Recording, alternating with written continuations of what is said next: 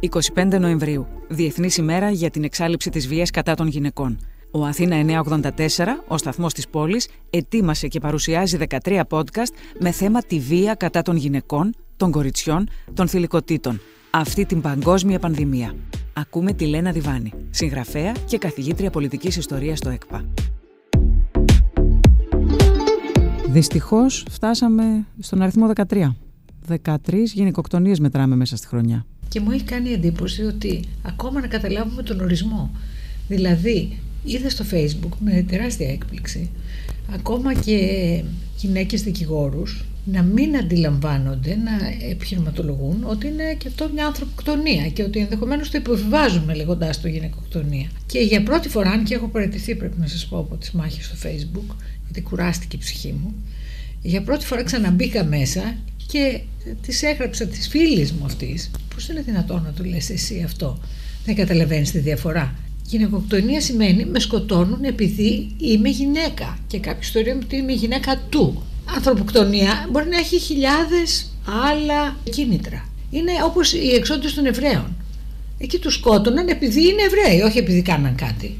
Ε, δεν είναι τόσο δύσκολο, γιατί είναι τόσο δύσκολο κατανοητό. Γιατί η κοινωνία δεν επιθυμεί να χαρακτηριστούν γυναικοκτονίες. Γιατί αν το πούμε γυναικοκτονία, αυτό φέρει ένα ολόκληρο κοινωνικό ζήτημα μαζί του, το οποίο η κοινωνία πρέπει να αντιμετωπίσει και δεν θέλει. Το έχει κρυμμένο κάτω από το χαλάκι. Ακριβώς. Μια ζωή. Τώρα βέβαια αρχίζει και βγαίνει αυτό πολύ απειλητικά από το χαλάκι. Ό,τι και να χτυπιέται το status quo, αυτό βγαίνει. Και όλο ένα και περισσότεροι άνθρωποι συνειδητοποιούν ότι τα πράγματα είναι δύσκολα. Και γιατί είναι δύσκολα; Γιατί αλλάζουν τα πράγματα. Και η εποχή που αλλάζει πάντα είναι επικίνδυνη. Κανένας δεν έχει προσαρμοστεί τόσο στον καινούργιο του ρόλο. Ούτε τα κορίτσια ούτε τα αγόρια. Όλοι έχουν ερωτηματικά όλοι τραμπαλίζονται. Ιδιαίτερα τα αγόρια, τα οποία είναι, θα πω κοινωνιολογικά, στη δύση τους, το λευκό αγόρι είναι στη δύση του. Και το λευκό και μαύρο και κανελί με βούλες κορίτσι είναι στην άνοδό του. Όπως και να φαίνεται η εικόνα αυτή τη στιγμή. Η μακρά εικόνα είναι αυτή. Επομένως, τα αγόρια αισθάνονται απειλή. Και το βλέπεις ας πούμε στα social media. Μόλις σκάσει ένα θέμα γυναικείο, θέμα ισότητας, σοβαρό, αμέσως πέφτουν να γράψουν εναντίον. Δηλαδή είναι τρομερό. Κάθομαι και το παρακολουθώ από μακριά και γελάω πρέπει να σας πω. Διότι είναι τυπική συμπεριφορά πλέον. Το δυστύχημα είναι ότι πάρα πολλές γυναίκες στα social συμμερίζονται τις απόψεις των ανδρών και σπέβδουν να υπερακοντήσουν για να μην χαρακτηριστούν ανδρογυναίκες, περίεργες, ενοχλητικές, Κάτι που ποτέ δεν πρέπει να είναι μια γυναίκα. Να φαίνεται απειλητική και ενοχλητική. Γιατί μια γυναίκα τα βάζει με μια γυναίκα όταν αυτή η δεύτερη αποκαλύπτει τους φόβους της, τους πόνους της, το θυμό της, την ταλαιπωρία της; Πιστεύω υπάρχουν δύο βασικοί λόγοι. Ο ένας είναι αυτό που ισχύει για κάθε μειονότητα, δηλαδή για κάθε πραγωνισμένη κοινότητα ανθρώπων. Αυτό είναι ότι η επιτυχία του συστήματος σε όλες αυτές τις κοινότητες, στους μαύρους, στους indigenous people, στους LGBTQ, σε όλους όλους, το status quo το κοινωνικό, η πατριαρχία ας την πούμε έτσι, το πρώτο της επίτευγμα είναι να κάνει τα μέλη αυτής της κοινότητας να αποδεχτούν τη μειονεξία τους και την αποδέχονται. Διότι όλοι τους ψιθυρίζουν ότι είναι μειονεκτικοί, κάτι δεν κάνουν καλά, κάπως δεν είναι που θα έπρεπε να είναι. Επομένως, αφού το ακούς από μικρό συνέχεια, συνέχεια, συνέχεια, το καταπίνεις, το ενσωματώνεις και το δέχεσαι μέσα σου ότι είσαι μειονεκτικός. Ε, τα κορίτσια σαφώς από τότε που θα γεννηθούν, που βλέπεις κάτι μωράκια αρρωστένα που τα βλέπω, που τους φοράνε μια κορδέλα επειδή δεν έχουν μαλάκια, μωράκια είναι, πρέπει να δείξουμε ότι είναι κορίτσι. Μην πάθει καμία αρσενικότητα. Οπότε του φοράνε μια κορδέλα που φέρνει πονοκέφαλο στο μωρό, με ένα λουλούδι ροζ, ώστε να ξέρουν όλοι ότι εδώ έχουμε ένα κοριτσάκι, παιδιά. Λοιπόν, το έρμο το βρέφος ζορίζεται και έχω έρθει πολλές φορές στο νυν και είναι από σε μητέρες που περνούν και σε πατέρες με παιδάκια φασκιωμένα με ροζ λουλούδι. Αφήστε βρε παιδιά το παιδί να ανασάνει. Κοριτσάκι είναι, το καταλάβαμε. Και αν δεν το καταλάβαμε, δεν έγινε κάτι. Θα το καταλάβουμε μετά. Άρα λοιπόν τα παιδιά από την αρχή ζορίζονται να αποδείξουν κάτι με όλο τους το είναι ότι είναι γυναίκες, ότι είναι χαριτωμένες, ότι είναι θηλυκές, ότι φοράνε τα ωραία τα φουστανάκια, ότι τα αγοράκια τις λατρεύουν. Μπαίνουν δηλαδή από μικρές σε ένα κοστούμι τόσο σφιχτό που μέσα του θάβουν οτιδήποτε αυθεντικό έχουν.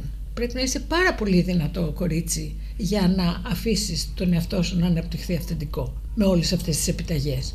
Ε, πόσοι άνθρωποι είναι τόσο σούπερ ήρωες ώστε να μπορέσουν να φύγουν από αυτό το κουκούλι και από σκουλίκια μαζεμένα να γίνουν πεταλούδες; Λίγοι. Άρα λοιπόν ενσωματώνουν τη μειονεξία. Και στη συνέχεια δεν έχουν το κουράγιο. Το συνεχίζουν αυτό. Τα σπάνια άτομα που ευτυχώς γίνονται λένε και περισσότερα, που έχουν αυτό το κουράγιο να το αποτινάξουν, τα άλλα που έχουν ενσωματώσει τη μειονεξία λένε γιατί αυτή, γιατί αυτή; Εγώ δεν μπορώ. Άρα να τη επιτεθώ.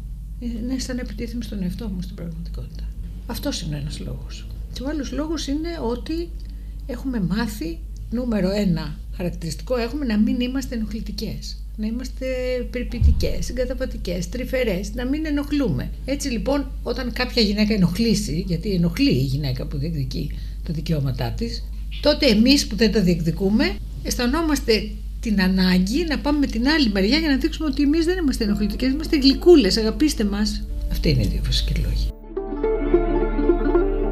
Εγώ στη σχολή έχω βάλει στόχο ζωής από τη στιγμή που πάτησα εκεί πέρα μέσα να υπερασπίζομαι και τα κορίτσια της φοιτήτριας και τις συναδέλφους μου οι οποίες έχουν μεγάλα επιτεύγματα τα οποία περνάνε λίγο ντούκου. Όταν ένας άντρας έχει ένα επίτευγμα γίνεται χαμούλη στη σχολή. Όταν μια γυναίκα έχει ένα επίτευγμα ε, είναι λίγο σκύλα, λίγο φιλόδοξη, λίγο ανυπόφορη ως χαρακτήρας κτλ.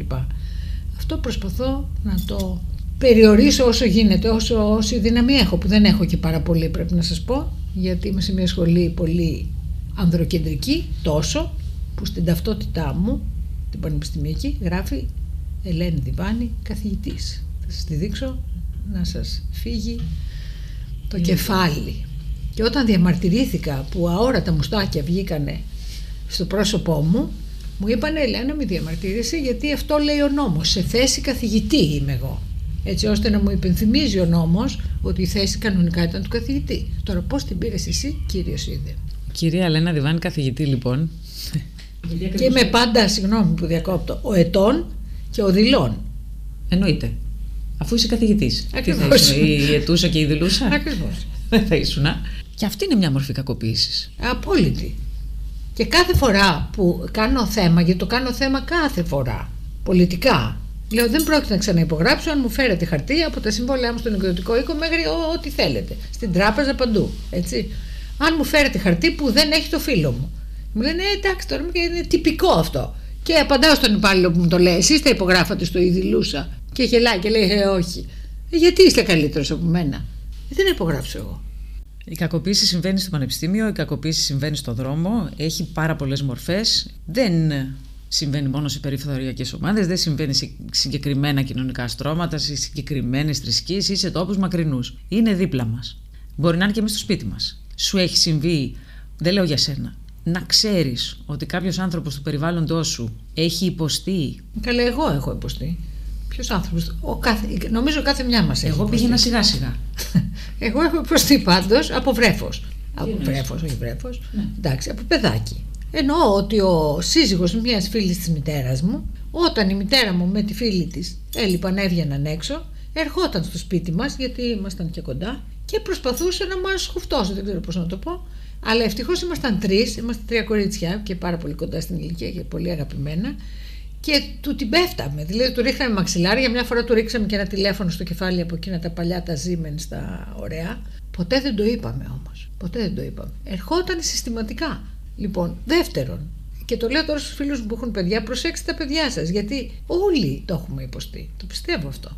Λοιπόν, μας πήγαινε ο μπαμπάς μου στην ΕΑΚ, στο Βόλο, που ήταν μια προβολή μεσημεριανή, που είχε Mickey Mouse και τα λοιπά, Αλμπάνο, Ρωμίνα Πάουερ, διάφορες τέτοιες, Σπάρτακο και τέτοιες ταινίες, που εμάς μας άρεσε το σινεμά πάρα πολύ και ο καημένος ο μπαμπάς μου μας πήγαινε κάθε φορά. Αλλά επειδή βαριώσαντε να βλέπει πια χρόνο Mickey Mouse, πήγαινε απ' έξω στη Μινέρβα, έπινε τον καφέ του και όταν τελείωνε, έξω από το σινεμά τελείω δηλαδή, και όταν τελείωνε μας παραλάμβανε. Τι συνέβαινε μέσα στο σινεμά όμως.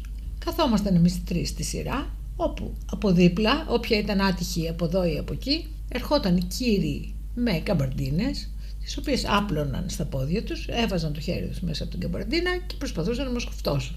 Όπου εμείς πιάναμε άκρη, άκρη, άκρη, μέχρι που σκαρφαλώναμε στο χερούλι της πολυθρόνας, περνούσαμε ένα βασανιστήριο, δεν το είπαμε ποτέ μεταξύ μας. Τρυπόμασταν για το παιδί τα καταπίνει. Και το είπαμε μεγάλες. Ότι και σένα, και σένα, και σένα. Και μέχρι που είπαμε στον μπαμπά μας, με, με, θέλουμε άλλο σινεμά, φτάνει. Αυτό δεν καταλάβαινε γιατί ενώ ψοφάγαμε για σινεμά. Δηλαδή συνέχεια. Βγαίναμε από το δημοτικό, ήταν ένας επιτυχία μπροστά μας. Συνεχώς στα λεωφορεία, συνεχώς άνθρωποι από πίσω μας πρόχνανε. Δηλαδή είναι μια συνεχής κακοποίηση που δέχεται νομίζω το κοριτσάκι, η γυναίκα, όλη της τη ζωή. Απλώς δεν τα θεωρούσαμε και τρομερά. Δηλαδή τα θεωρούσαμε φυσικά. Ότι αυτό γίνεται πρέπει να το αντιμετωπίσω για να δούμε τι θα κάνω, πώς θα τη βγάλω καθαρή, θα του ρίξω ένα τηλέφωνο. Αυτό είναι το χειρότερο. Ότι δεν το θεωρούσαμε κάτι δραματικό. Ντρεπόμασταν τόσο, το καταπίναμε και λέγαμε για να δούμε τι θα κάνουμε. Και ντρεπόσασταν και δεν μιλούσατε. Ναι, μα γι' αυτό, επειδή ντρεπόμασταν δεν μιλούσαμε. Ήταν σαν να φταίγαμε λίγο εμείς. Ήταν κάτι μεταξύ του είναι φυσικό, είσαι κορίτσι, θα στην πέσουν και τα ήθελε λίγο και ο κόλος σου. Συγγνώμη για τη λέξη. Ειδικά στην Ελλάδα, αυτό που βλέπω είναι ότι δεν γίνεται καμία συζήτηση. Εγώ ήμουν ένα παιδί πολύ συνειδητοποιημένο από πολύ νωρίς. Για οικογενειακούς λόγους. Δηλαδή, είχα μια μητέρα που ήταν πάρα πολύ νέα, παντρεύτηκε πάρα πολύ νέα, δεν πρόλαβε να ζήσει. Έκανε τρία παιδιά μέχρι την ηλικία των 20 ετών και το είχε παράπονο. Και εγώ το είχα το παράπονο ζωντανό μπροστά μου. Δηλαδή, μας έβλεπε να ντυνόμαστε, να πηγαίνουμε στο πανεπιστήμιο και λέει: Πω, πω, τι ωραία, πώς σας ζηλεύω, τι είστε τώρα να πάτε στη σχολή σας και μετά πηγαίνετε στη δουλειά σας. Οπότε ήμασταν και τρία κορίτσια. Ο μπαμπάς μας ήταν φεμινιστής ΑΑΑ. Οπότε είχα ένα δοξαστικό περιβάλλον για τις γυναίκες. Πράγμα που μου έδωσε την ψυχική ελευθερία. Δεν με υποτίμησε ποτέ κανείς σπίτι μου. Άρα μου έδωσε την ψυχική ελευθερία να βλέπω. Διότι, όπως ξέρετε, φεμινίστρες είναι αυτές που δεν είχαν λόγο να είναι. Αυτή είναι η πλάκα. Τα πιο καταπιεσμένα άτομα, αυτά λένε ότι δεν έχω κανένα πρόβλημα. Γιατί το λέτε αυτό. Ρώτησα παρόλο που έχει περάσει ο καιρός, εάν ε, αντιδράμε με τον ίδιο τρόπο, αν έχει αλλάξει κάτι. Ω εκ τούτου, επειδή περισσότερα κορίτσια μεγαλώνουν καλά, πηγαίνουν στα πανεπιστήμια, πηγαίνουν καλύτερα από τα γόρια και στο σχολείο και σε όλες τις σχολές. Είναι κάτι θηρευευτικό αυτό που γίνεται με τα κορίτσια. Στην αρχή έβλεπα από την νομική σχολή πηγαίναν πάρα πολύ καλά στις σπουδές τους και γινόταν γραμματής των δικηγόρων ή βοηθή δικηγόρων. Τώρα αυτό αλλάζει σιγά σιγά εκ των πραγμάτων. Αλλάζουν οι σχέσεις. Τα παιδιά και τα γόρια και τα κορίτσια δεν μπαίνουν σε σχέσεις εύκολα γιατί ακριβώς δεν ξέρουν τους καινούριους κανόνες. Πράγμα που σημαίνει ότι τα κορίτσια έχουν λίγο απαλλαγή αντικειμενικά από αυτό το θέμα του γάμου, να παντρευτείς, να κάνεις παιδί κτλ.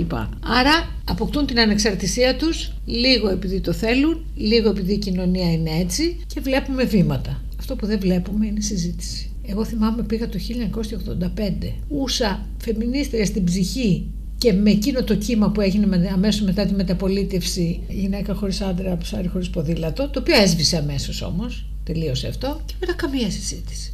Και πάω το 85 στο Λονδίνο να τελειώσω το διδακτορικό μου και βλέπω κάθε μέρα στον Guardian θέματα.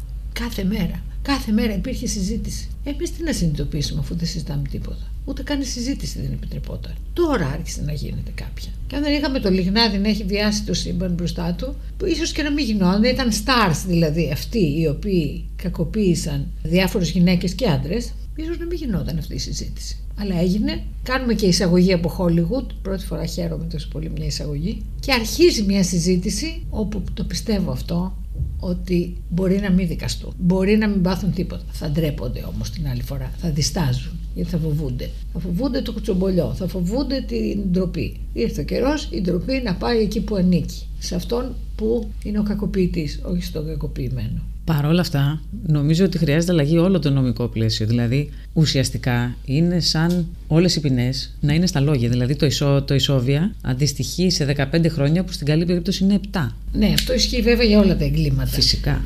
Και προσέξτε, δεν πιστεύω ότι κάποιος δεν θα κάνει κάτι επειδή η ποινή είναι μεγάλη. Δεν θα το κάνει γι' αυτό. Ειδικά αυτό το έγκλημα. Ποιος σκέφτεται ότι αν θέλω να βιάσω κάποια άλλη ποινή, πόσο είναι 15 χρόνια που θα γίνει 7 με συμφέρει, ας τη βιάσω. Όχι, δεν είναι γι' αυτό. Είναι αν η κοινωνία το επιτρέπει ή δεν το επιτρέπει. Αν το θεωρεί, α, OK, okay, τότε θα το κάνει αυτός. Αν η κοινωνία δεν μπορεί να το δεχτεί και τώρα φαίνεται ότι αρχίζει να μην μπορεί να το δεχτεί, δηλαδή ο αστυνομικός που είπε στον δολοφόνο της κοπέλας της Καρολίνας ότι ήταν βλάκας γιατί αν έλεγε αυτό και εκείνο θα φύγει από τη δουλειά του. Ενώ πριν ήταν αρχοντόπουλο. Γι' αυτό και το είπε. Διότι θεωρούσε ότι έχει την έξωθεν καλή μαρτυρία. Ότι αυτό που είπε είναι κάτι νορμάλ. Δεν θα το ξαναπεί κανείς αυτό. Τελείωσε. Στην ε, σχολή, οι καθηγητές που την πέφτουν στις φοιτήτριες θα το σκεφτούν πάρα πολύ να το ξανακάνουν. Και τα λοιπά και τα λοιπά. Δηλαδή αυτό αποτυπώνεται, η πράξη αποτυπώνεται. Θυμάμαι την Αλίκη Γιωτοπούλου Μαραγκοπούλου, Θεός χωρέστη, που έκανε τρομερή δουλειά για τις γυναίκες, η οποία είχε πάντα άντρα γραμματέα. Ένα νεαρό, ωραίο άντρα. Και της είπα μια φορά, γιατί είμαστε μαζί στην Επιτροπή για τα Ανθρώπινα Δικαιώματα. Κυρία Αλίκη, πώ και έχετε πάντα άντρα γραμματέα; Μου λέει: Η ισότητα πρέπει να φαίνεται, να τη βλέπω. Η κακοποίηση των γυναικών είναι εμφανέστατη. Και όχι μόνο των γυναικών, όπως είπαμε, αυτά που συμβαίνουν στις γυναίκες συμβαίνουν τυπικά σε κάθε περιθωριοποιημένη ομάδα. Δεν είμαστε τόσο διαφορετικές. Απλώς εμείς είμαστε οι πιο αδικημένοι. Γιατί είμαστε ο μισός πληθυσμός και κανείς δεν ασχολείται μαζί μας. Θα σας πω ένα παράδειγμα. Κανένας δεν θα σκεφτόταν να πει σήμερα, ξέρω ότι οι μαύροι Αφρικανοί, Αφροαμερικανοί ή οπουδήποτε είναι, είναι πάρα πολύ ταλαιπωρημένοι. Ουδής όμως σε ένα τραπέζι δεν θα σκεφτόταν να πει νέγρο έναν μαύρο, νιγά, εκτός αν ήταν ο ίδιος ή είναι ράπερ. Και κανείς δεν θα σκεφτόταν να γελάσει αν μιλούσε για τα δικαιώματά του. Για τις γυναίκες γίνεται όλη την ώρα. Η Φραγκουδάκη είχε πει μια μεγάλη φράση ότι είναι ο μόνος αγώνας περιθωριοποιημένης ομάδας, ο γυναικείος αγώνας που πνίγηκε σε ένα γέλιο. Μεγάλη κουβέντα. Ούτε καν έλα μωρέ, είναι έλα μωρέ. Δεν υπάρχει ισότητα τώρα, τι συζητάτε εδώ, τι άλλο, τι άλλο, έλα μωρέ. Οπότε το έλα μωρέ στα μίντια είναι από τότε που εφευρέθηκαν τα μίντια. Θα σας πω ένα παράδειγμα. Λευκή δεν μπορούσε να φιληθεί από μαύρο. Δεν το είδαμε ποτέ στο Hollywood. Μέχρι πολύ πρόσφατα. Ή αν ήταν πολύ indie η ταινία. Το Hollywood το απαγόρευε. Και θυμάμαι το λέω στους φοιτητές μου ότι η μεγαλύτερη γυναίκα δεν μπορούσε να τα έχει με μικρότερο άντρα, εκτός αν είναι το θέμα της ταινίας. Που ήταν πόσο θα τραβούσε. Και γι' αυτό δεν τα βλέπουμε ποτέ. Τώρα βλέπουμε στις ταινίες, τι, επειδή τα κορίτσια βγήκαν στη δουλειά όλα και είναι ανεξάρτητα, πόσο δύσκολο είναι να βρουν ε, εραστή ή σύζυγο. Και πρέπει να αφήσουν τις δουλειές τους, λένε τα ρομκόμ, και να πάνε στην εξοχή όπου υπάρχει ο στιβαρός ξυλουργός με τον οποίο θα βρουν τη χαρά της ζωής. Λοιπόν, η δουλειά που κάνουν τα media, το Hollywood που έχει επίδραση σε όλο τον κόσμο, είναι εκοφαντική, την παρακολουθώ και σκέφτομαι να γράψω και ένα βιβλίο γι' αυτό. Ένα οδηγό επιβίωσης κοριτσιών για τον 21ο αιώνα. Αφού αυτό ήταν ο τίτλος του βιβλίου, δεν θέλω να πούμε για το περιεχόμενο, αλλά πρακτικό θέμα. Πώς επιβιώνουμε; Μιλάμε, εκπαιδευόμαστε, η μαμά μας και ο μπαμπάς μας μας ανοίγουν παράθυρα και πόρτες αντί να τα έχουν κλειστά Πρώτα απ' όλα να το επιθυμεί η πολιτική εξουσία. Α αρχίσουμε αυτό. Πρέπει να το επιθυμεί. Α πούμε, η σημερινή δεν το επιθυμεί. Είχαμε μια γενική γραμματεία ισότητας εκεί πέρα, την έκανε οικογενειακού προγραμματισμού, διαλογισμού και εν τέλει ε, ισότητας των φίλων. Έλεος ρε παιδιά, αλλά αλλάξατε και τον τίτλο.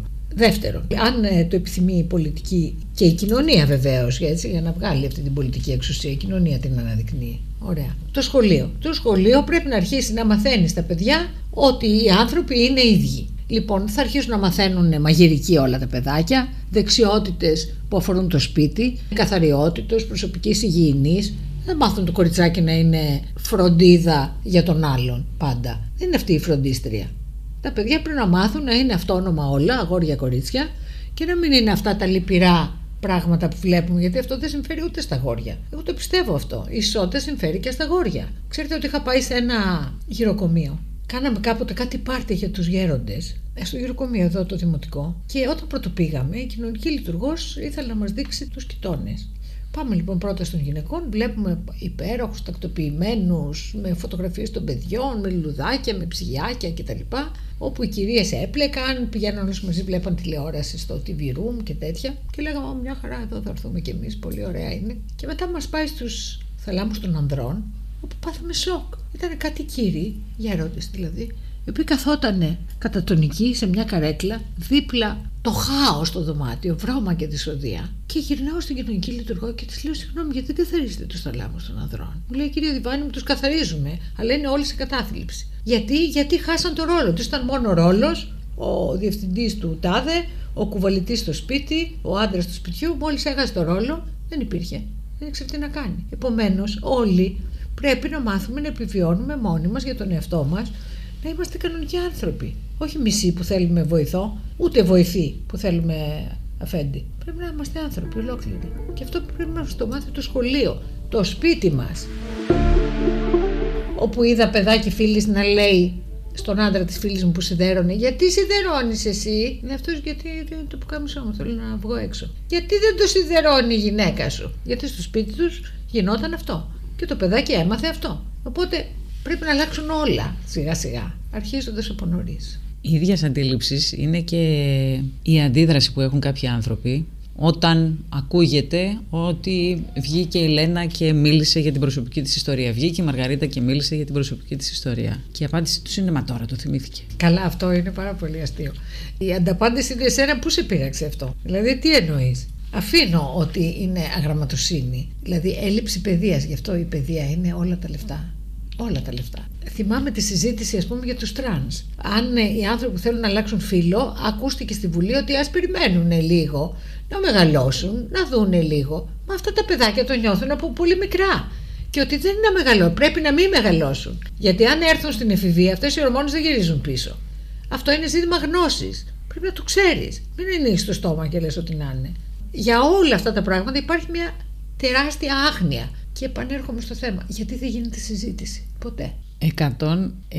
163 εκατομμύρια φορές έχει αναζητηθεί στο Google η φράση Πώς μπορώ να δείρω τη γυναίκα μου χωρίς να της αφήσω σημάδια. Επιστήμονες όμως, έτσι. Το ψάχνανε. Το ξύλο που πάντα έπεφτε. Εγώ θυμάμαι, είχα μια θεία άτυχη καημένη, αδερφή της μητέρας μου, η οποία παντρεύτηκε έναν πολύ πλούσιο εκτιματία στη Ζαγορά, στον Πόλο, ο οποίος όμως ήταν αλκοολικός. Κάθε μέρα, κάθε μέρα, εμείς δεν το βλέπαμε πολύ γιατί μέναμε στον Πόλο, πήγαινε πιωμένος, την έδερνε ή αν δεν την έδερνε, πετούσε καρέκλες, πετούσε πιάτα, έδερνε τα παιδιά του. Κάθε μέρα ρε παιδιά. Και αυτή η γυναίκα το επέμενε.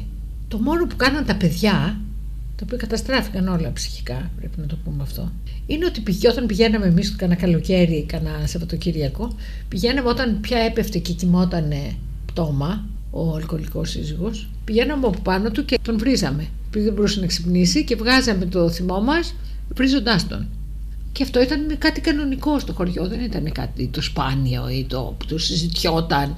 Ήταν κανονικό. Το τι ξύλο πέφτει δεν υπάρχει.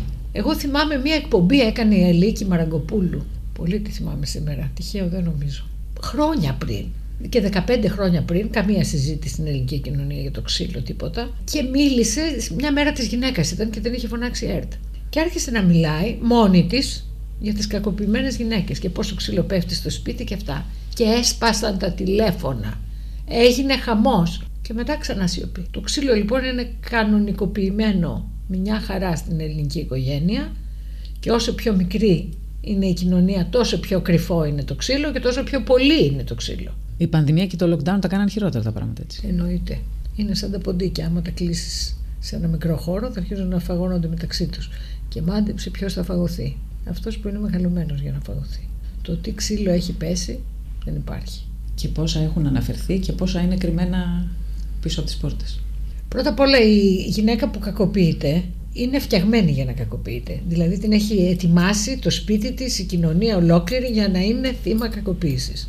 Ωραία. Μετά πες ότι αυτή η γυναίκα βρίσκει, βρίσκει τον τρόπο, βρίσκει τη βοήθεια, βρίσκει τη δύναμη να αντισταθεί σε αυτό, να ζητήσει βοήθεια έξω. Πού θα πάει; Σε όλη την Ελλάδα υπάρχουν 18 ψωροξενώνες για να μείνει. Σε όλη την Ελλάδα. Όπου το ξύλο πέφτει βροχή. Ε, πλάκα κάνουμε τώρα. Μόνη της είναι. Αύριο το πρωί σου δίνει κάποιος το δικαίωμα να κάνεις κινήσεις και να αλλάξεις την εικόνα. Τι κάνεις; Θα κάνω το πρώτο στο σχολείο. Αυτό που σας έλεγα.